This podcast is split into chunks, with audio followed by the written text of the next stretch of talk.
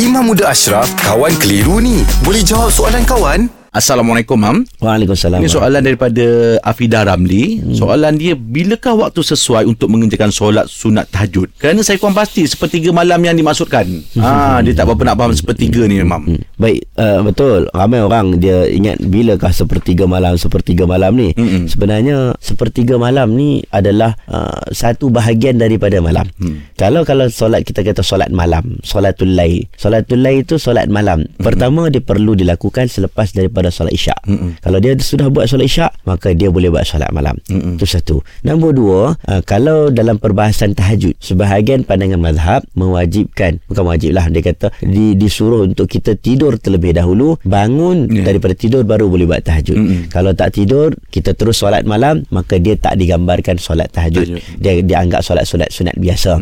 Jadi, uh, saya tak mau ceritalah tentang tidur tak tidur. Cumanya waktunya bila. Baik, dia boleh solat daripada lepas dia sembahyang isyak sampai pagi sebelum waktu subuh. Ya. Dan kalaulah ditanya bilakah waktu sepertiga malam. Ya. Ada yang kata yang sepertiga awal, ada kata sepertiga tengah, ada kata sepertiga akhir. Mm-mm. Jadi antara waktu yang afdal ialah sepertiga yang terakhir, iaitu wabil asharihum yastaghfirun. Sebagai ulama mengatakan waktu kalau kita nak tengok waktu kita sahur pukul berapa. Oh, okey. Ha, lebih kurang waktu itu itu waktu-waktu yang terbaik. Ah, Waktunya ah. waktu yang hujung-hujung. Ah. Ha, waktu yang hujung-hujung. Jadi Nabi sallallahu alaihi wasallam dia taklah hujung-hujung tapi Nabi lebih awal. Yelah, ah, Ha, cuma kita ni bila waktu dia waktu yang lebih hujung tu lebih awal, ah. lebih afdal. Ah. Ha, bermaksud kalau kita lepas isyak, kita dah sembahyang isyak, kita tidur dulu Yeah. dan kita bangun dekat hujung-hujung subuh, Ah, kita bangun kita tahajud. Itu waktu yang paling baik. Oh, Tapi okey. kalau dia nak buat tengah malam bangun pukul 2, Ah ah. boleh. Nak tidur balik pula boleh. Uh-uh. Ha, jaga pula subuh sepanjang subuh boleh. Tak ada masalah. Sepanjang malam tu dia boleh buat. Okey Mam. Terima kasih Mam.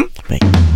Alhamdulillah, selesai satu kekeliruan. Anda pun mesti ada soalan kan? Hantarkan sebarang persoalan dan kekeliruan anda ke Sina.my sekarang. Kawan tanya, Ustaz jawab. Jawab. Untuk termadah syarat serta notis privasi, layari Sina.my. Menyinari hidupmu.